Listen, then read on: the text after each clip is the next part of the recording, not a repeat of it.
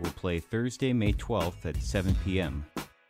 We're From Here is an award winning film about three dancers that were born and raised in Portland William J. and House of Aquarius, Big Snub and the Rip City Kings, and Raw Boogie and Soul Trigger. All three of them will perform live and discuss their dance after the film with a DJ set by Northern Draw. Again, that's We're From Here, Thursday, May 12th at 7 p.m. at the Clinton Street Theater, 2522 Southeast Clinton Street in Portland.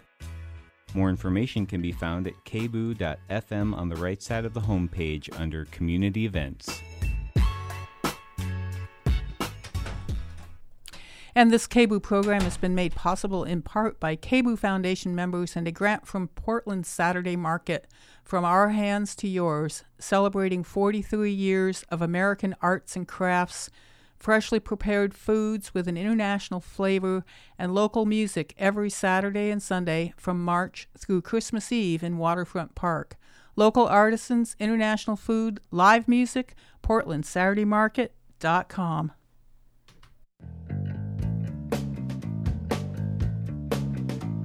The purpose of this program is not to prescribe a treatment to individuals. Listeners should consult their healthcare practitioner before attempting any treatment.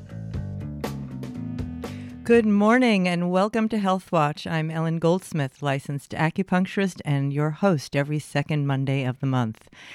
Well, it's spring in the Pacific Northwest, and if you suffer from seasonal allergies, that might mean misery. And it's also the season of allergy medicine advertising, promoting many over the counter medications to lessen your symptoms. If you suffer with allergies, you're certainly not alone. According to the United States National Institute of Health, more than 50 million Americans live with allergies, and this represents the sixth leading cause of chronic disease in the United States. And it's higher amongst children and has rapidly increased over the past 15 years. But did you know that the treatment of allergies with herbs is very effective and one of the oldest medicines there is? Herbal medicine goes back thousands of years. The World Health Organization estimates that 80% of people rely on herbal medicine for some part of their primary health care. Today, we are lucky to have in our studio a local expert in the field of herbs and botanical medicine, Dr. Glenn Nagel, a naturopathic physician practicing in Oregon. He's also a practicing herbalist and all around herbal wise guy for the last 30 years. He's apprenticed with leaders in the field such as Herbal Ed Smith and Sarah Katz, founders of Herb Pharm, Dr. Ryan Drum, an expert in sea vegetables and seaweeds, and wise woman Cascade Anderson Geller. He has taught at Bastyr University in Seattle and is an adjunct professor in botanical medicine at the National College of Natural Medicine here in Portland. He is currently the lead naturopathic physician for Herb Pharm, a company growing and producing high quality herbal extracts and educating people on the safe and effective use of medicinal herbs in Southern Oregon. Dr. Glenn Nagel, welcome to Health Watch. So good to be here. Thanks. Well, let's start with the key symptoms of seasonal allergies because they're quite different than common colds. I know that because I have a cold today, not a mm. seasonal allergy symptom. So, could you let our listeners know about that? Because I know a lot of people come into our clinics well, with, you know, wondering. Yeah, they, they used to call it hay fever because, of course, the rural population was working in around grass and pollens are one of the most common airborne.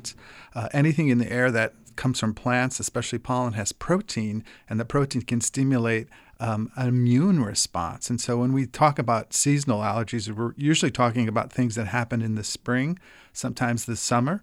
And usually, spring, it's trees. In Portland, we have so many trees that I know my car has pollen on it every morning that the windshield wipers clear off because that pollen is coming there overnight from the trees. And so we've had such a, a warm spring that the trees have really advanced. And so if you notice this time of year starting getting the sneezy, wheezy drippies, mm. that's what we tend to think of um, uh, from that seasonal allergies. And so occasionally people get fever, but usually they get a lot of congestion.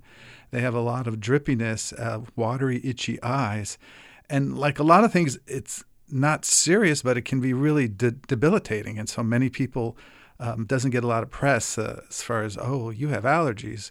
But when people have them, they really suffer. And so, I, as a, somebody that's practiced patients, you know, I think kids, it's really common too now. I, I think one in six kids has allergies. And I know when I was a kid, you know, you didn't hear about food allergies or peanut allergies, but now everybody's classes, there's much more allergic. And so I think this is a trend that we see not only with seasonal but with food, is that they're increasing at a rapid rate. So, but let's go back to this seasonal allergy mm-hmm. thing that happens in the spring, summer, even sometimes the fall.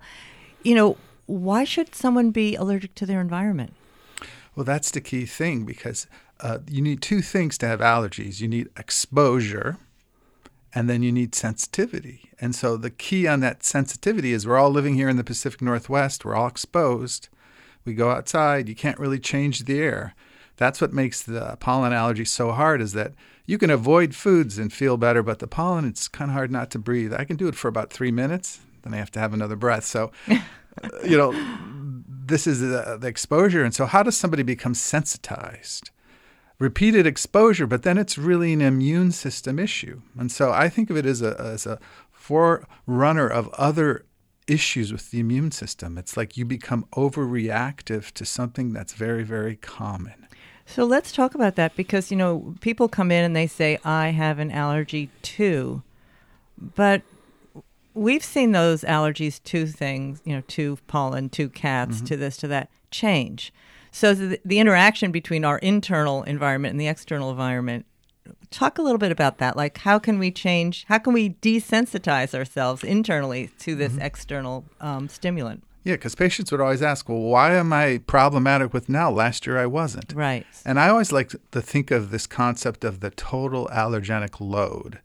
And the way I would explain to patients and to your listeners here, it takes a visual. So just envision in front of you a glass of water or a cup of tea, and think of that water as the allergens. And the cup is your immune system. And so that as the water rises, you have more and more allergies.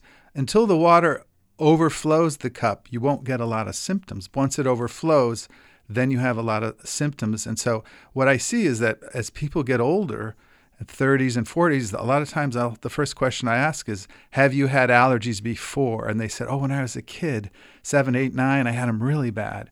And what happens is your immune system or the cup gets bigger.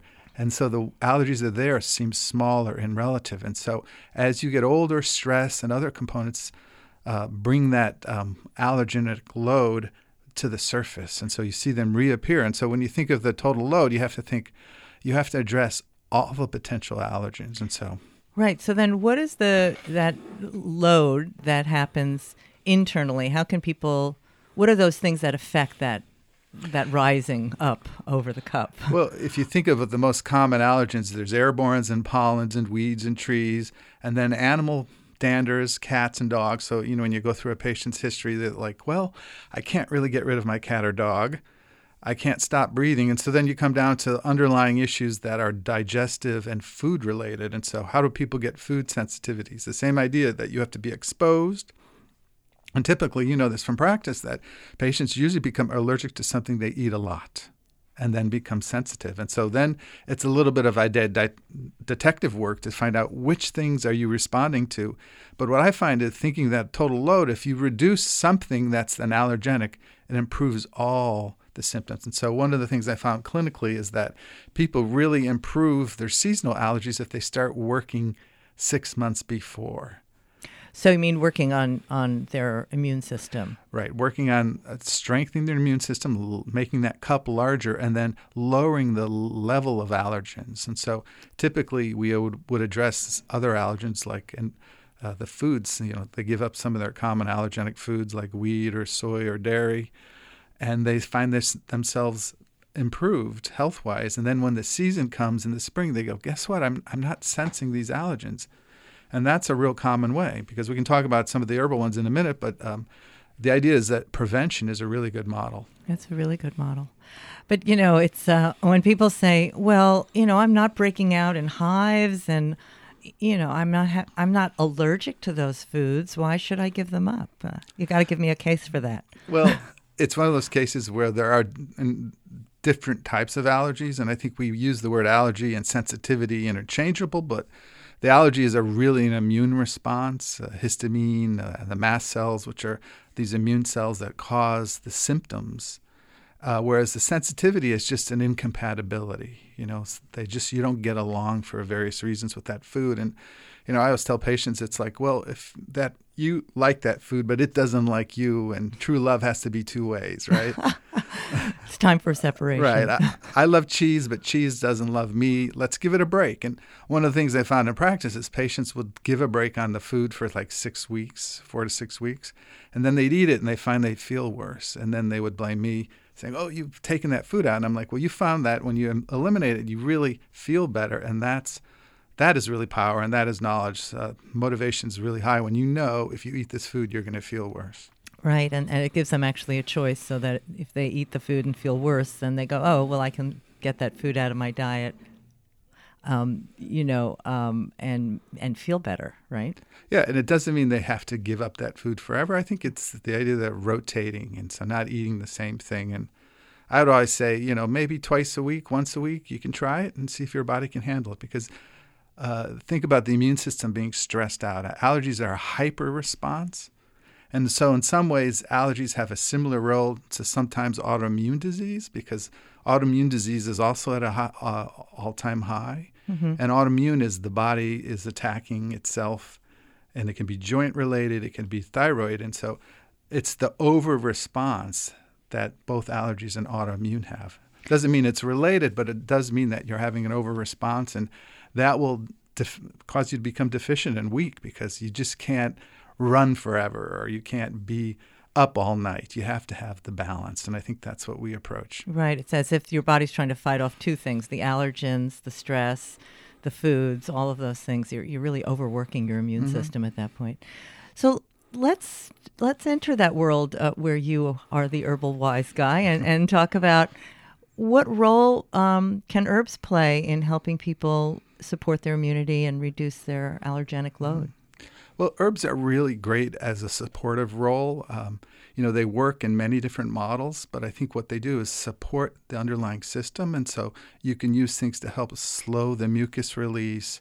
Uh, we can use things to kind of stabilize the inflammatory model, and I think that's the approach. They're not as as designed to be blocking the symptoms like many of the over-the-counter drugs. Uh, many of those drugs advertised work very well, but what we find is that when you stop taking it, the symptoms rebound. And so they, they're kind of like just putting a piece of tape over the light in your car that says check engine. you know, that's how I think of it. They're yeah. not, not addressing the cause. And symptom relief is really important. You can't tell the patient, uh, just wait six weeks and they'll be better because the pollens might leave by then. You know, you have to address the symptoms. And herbs can be very, very helpful for help stabilizing that inflammatory model. And so some of the things we think of, and we can talk the specifics that I really like uh, here in the Northwest, the, the stinging nettles is really amazing. Uh, that's the Urtica dioica. And if you've hiked in the gorge and you get off trail and you get these itchies on your arms or legs, that is the stinging nettles. And the stinging nettles are amazing in that they have these little hairs, they're called the trichomes, and in there they have inflammatory mediators, including histamine. Hmm. And so, how do they help an excessive response of histamine by giving you histamine? Well, there's a lot of theories, but we know that the nettle is incredibly nutritionally rich. It's got beta carotene, it's got vitamin C, it's got 33% by weight protein. Hmm. So that eating the nettles as a food, which is a spring edible, um, you know, taking them in some form gives you proteins, and so they help with desensitizing the system. And so it's long been used for joints, supporting healthy joints, and supporting anti inflammatory.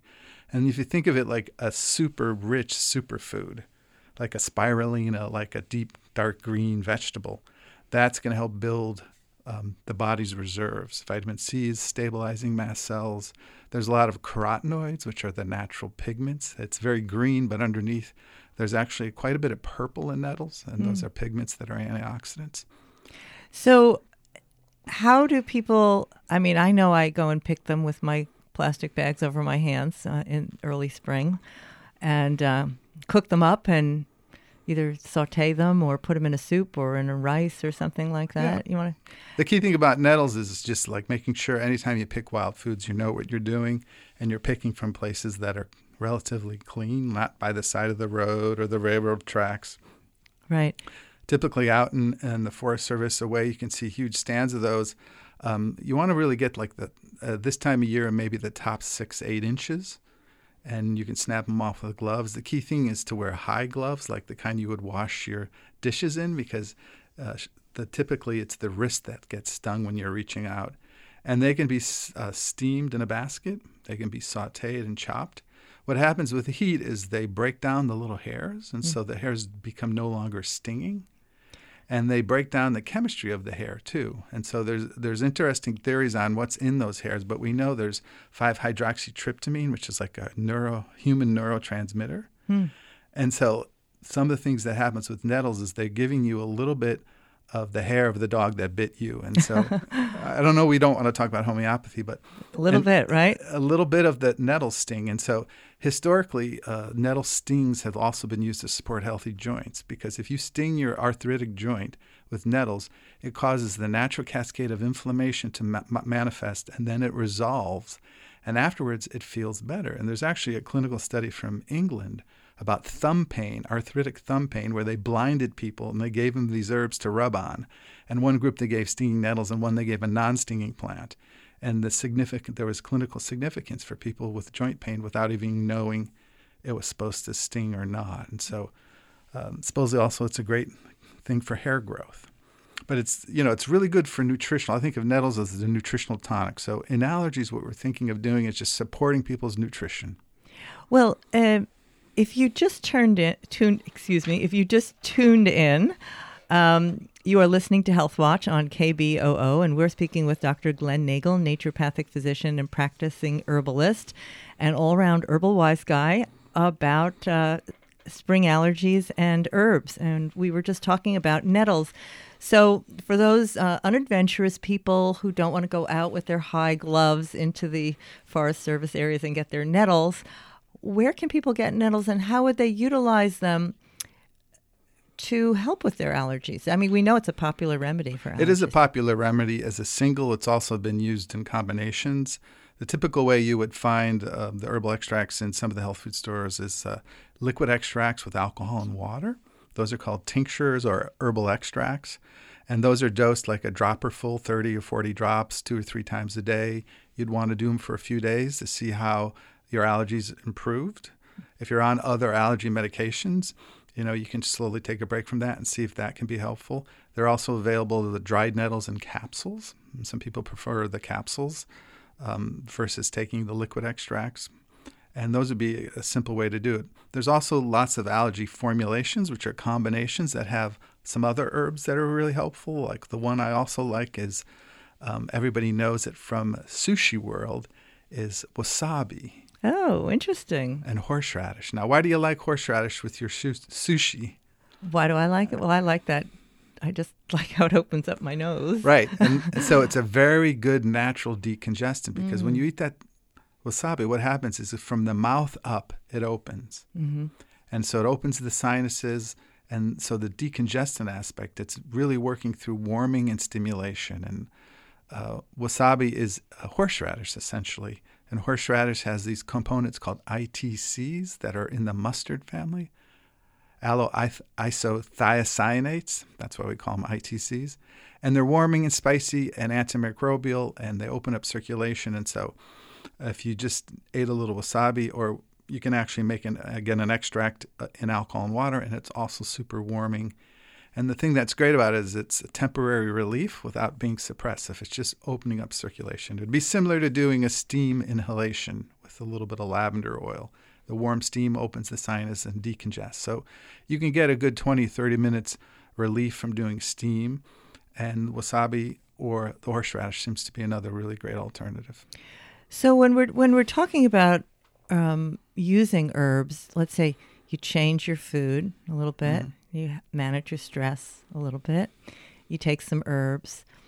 Is there are can people really expect relief? Yes, because I think what the herbs do is they combine, and I like to think of herbal medicine kind of like nudge medicine. You know, they're nudging the, the immune system, they're nudging your nutrition, they're combining it with diet and lifestyle. And so, as a naturopathic physician, you know, our approach is always a, uh, taking um, kind of looking at the cause and going through and supporting all the different systems. And so, if you have less stress, you're going to have less response to the allergy. So, the hardest thing to do is to get people to be involved in stress reduction. But herbs can be a very good um, kind of combination to help them transition because people like with allergies, you know, they're stressful. And so if you say do yoga with allergies, you can't breathe. So you need right. something that's going to help stimulate uh, symptom relief. And they work through means that, you know, very complex. I think I'm a big believer in that the herbs have many kinds of ingredients in it. And so if we isolate and active only certain components, then we're leaving the beauty of everything. And so, like, uh, I can mention things that say, well, this is the active ingredient, but, you know, I think with herbs, it's kind of like you. What's our active ingredient? Well, it's the whole that's really there. Once we start taking out the parts of the body that we don't need, we find, well, we kind of need it all. And uh, even research today says, well, maybe the appendix has a role. So we start looking at the fact that the whole herb has components that we evolved with and that our body responds to. And we don't always know if it's this one or this one, but we know that it's the blend of those things. Right. I mean, I know that in uh, Chinese medicine, um, westernizing of Chinese herbal medicine, there have been, you know, people in China pulling out components of herbs and saying, okay, this component, let's make this uh, a treatment in and of itself. But again, well, a great a great example for allergies is that although the FDA took it off the market, the ephedra sinensis right. is a, an herbal product that has very strong decongestant properties, and it was somewhat abused in the field by people wanting to get energy and um, but in practice I used it a lot and it was very very effective. And it's more like an herbal drug. So I think we have to think about in the marketplace we have like capsules of herbs extracts of herbs that have the whole plant in there. Then we have the so-called standardized extracts that have certain components isolated or um, con- concentrated. And ephedra was one of those things that the FDA took off the market but we still have things like the nettles. Um, one of my other favorite is uh, turmeric. I mean, mm-hmm. turmeric is just a super super renaissance in turmeric and curcuma longa. You know, that's the spicy yellow curry powder, which has that in there. One of the things we see about um, curcumin is that it has a strong anti-inflammatory effect. So if we looked at that uh, allergy mast cell, how do we not block it, but how do we stabilize it? And curcumin has a very good benefit. Well, that's a, a great piece of information because curcumin has gotten a lot of inf- uh, lot of press about uh, pain and inflammation. Right. But you're saying that people could actually utilize that for stabilizing allergy symptoms yeah, as well. because we think of inflammation, and allergies are inflammation. So wherever there's inflammation, the uh, the benefit of curcumin seems to be over the longer period of time. So it's not as quick acting as some of the other things I mentioned. But if you add turmeric powder to your diet, turmeric extract, um, you know, from a week to six weeks, the st- studies show that it really helps benefit the roots of chronic inflammation. And, you know, we all have access to research today by just going to PubMed. And if you put curcuma longa in there, you'll find hundreds of studies on the extract. And so the only caution with uh, turmeric is it will stain your skin. I have I've ruined a lot of clothes and stained my skin because it's very yellow. Right, it is very you, yellow. You need to wear gloves if you're going to take the fresh root and grate it. Um, and it's available as a fresh root in you know the stores. You can grate it. You can use the dried powder. It's very inexpensive, and so generally a, a, a dropper full, two to three times a day of an extract. Um, you know, a half teaspoon of the powder introduced into the diet not everybody likes curries, but that's a great way to get it. And the Ayurvedics love the golden milk, which is uh, some form of milk with a little bit of fat. The, what happens with the curcumin is there's fat soluble components that are called the curcuminoids, which are, if that's one that's really been looked at in research. Um, it's one of the components, but those are more alcohol or fat soluble. And so in an herbal extract, you want something with a higher alcohol content because that will hold them in solution. And when you're eating the powder, you want to take it with fat because fat will help. And if you think about curries, it's coconut milk right. or some kind of fat. And so curry typical and and the other issue with the turmeric is that there's a lot of data saying that really supports healthy memory and brain. And so some of the traditional research shows that uh, India has the lowest levels of Alzheimer's of any uh, nation on earth, and that's part of the natural diet. So, uh, mental wellness, uh, joints, uh, inflammation. So this is the challenge with herbs is that they're not one herb one way. It's one herb a hundred ways. Right. And, and so you have to kind of learn. Oh, it sounds like your list, listeners here are thinking, okay, I've heard of turmeric. You know, there's really no problem with introducing it into your diet and find ways to drink it. I personally like to make a little coconut milk smoothie, put my turmeric liquid extract in there, and and it's beautiful. I just try not to get it anywhere but in my mouth. So we just have a couple of minutes left, but I wanted to bring up this point around inflammation and how allergies can actually lead to chronic disease. And since allergies are inflammation and chronic disease is about inflammation, I think people downplay it. They go, oh, I have allergies, you know, I'll just take an over counter medication because I don't want to suffer from the symptom, which is completely understandable. But I think what I'm getting and understanding is that it's also it's inflammation and inflammation long term is not good for us. Right. I always use this analogy of like if I rub my skin with my finger for like a few minutes, it gets a little bit red. If I did it for an hour, it would start being abraded. If I did it for longer, there would be a wound. And if you did it for longer than that, the body's going to respond by you know creating a scar or eventually creating some kind of bandage. And so it's a it's a trigger for chronic illness. And inflammation is one of the key underlying aspects of chronic disease. So normally inflammation is short-lived. If I go out and ride my bike for 100 miles, I'll come home and I'll be sore the next day. I'll be inflamed. But in a day or two, it should be better.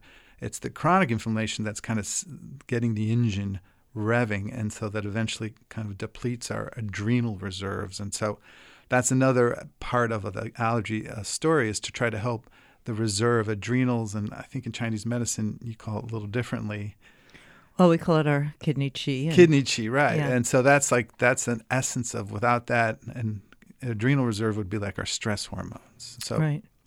Absolutely. So, and when we're talking about long term chronic disease around inflammation, we're talking things like atherosclerosis, right? right? We're talking about heart disease. We're talking about high blood pressure. We're talking about arthritis. Arthritis. The chronic diseases. And this is where herbal medicine is so great is that I, I kind of have that theory that, you know, uh, herbal medicine fits into this model of a healthy diet.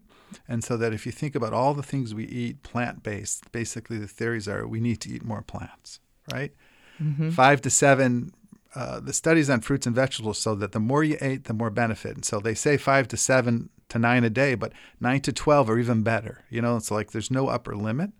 Right. And so I think of herbal medicine as kind of that spectrum because we have these plant rich com- components. I mean, an herb can be a food or it can be a medicine, depending how you look at it. But there are all these plant chemicals in there that, that we evolved with. You know, rosemary has uh, components for memory and for stimulation. So I think of like adding the spices to our food. And uh, one real great way to do is make a spice wheel. Like just get a bunch of dry spices and put them. The Indian spell, uh, grocery stores sell these wonderful little wheels that they put the spices in. And every morning, if you're having porridge, just let's say let's put one spice in, and it, it just increases your intake. You're getting diverse compounds. Well, this has been really wonderful, and I fascinating and rich. And if you're out there and you're suffering from allergies, um, Dr. Nagel, how could people get in touch with you? You know, they they can help and get in touch with me. I can uh, I have an email through the Naturopathic College, uh, gnagel at ncnm.edu. And that's N A G E L. Okay. And uh, I'm part time uh, instructor and taught botanical medicine, and I'm doing a series of classes um, also through the NCNM, and one of them st- actually meets this um, Thursday, and it's uh, herbal mixology, which is my way of taking herbal medicine and kind of blending it with a fun, tasty way. So this week we're doing cordials. You won't want to miss it. I've had Glenn's cor- cor- Dr. Nagel's cordials, and they're fantastic. Dr. Glenn Nagel, thank you so much for being with us on Health Health Watch. And we've been speaking with Dr. Glenn Nagel, naturopathic physician, practicing herbalist, and chief herbal educator at Herb Pharm. Thank you again, Dr. Nagel. You're welcome. And you can listen to this episode and more episodes of Health Watch online at kboo, kboo.org slash, slash healthwatch.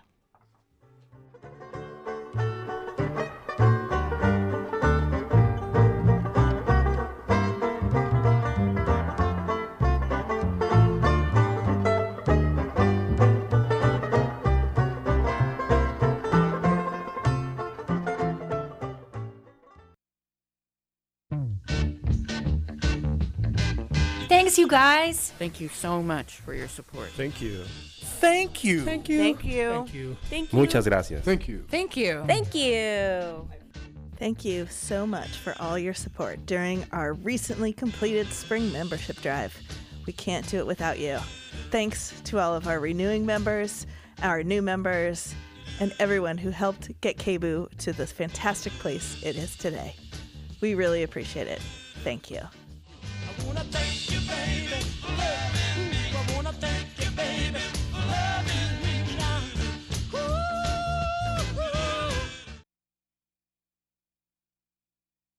You are listening to KBOO 90.7 FM in Portland. From KBOO in Portland, Oregon, this is Progressive Spirit, progressivespirit.net. I'm John Shuck. Today we are going to tackle the topic of apologetics. Christian apologists seek to defend their beliefs. They are all over the internet with slick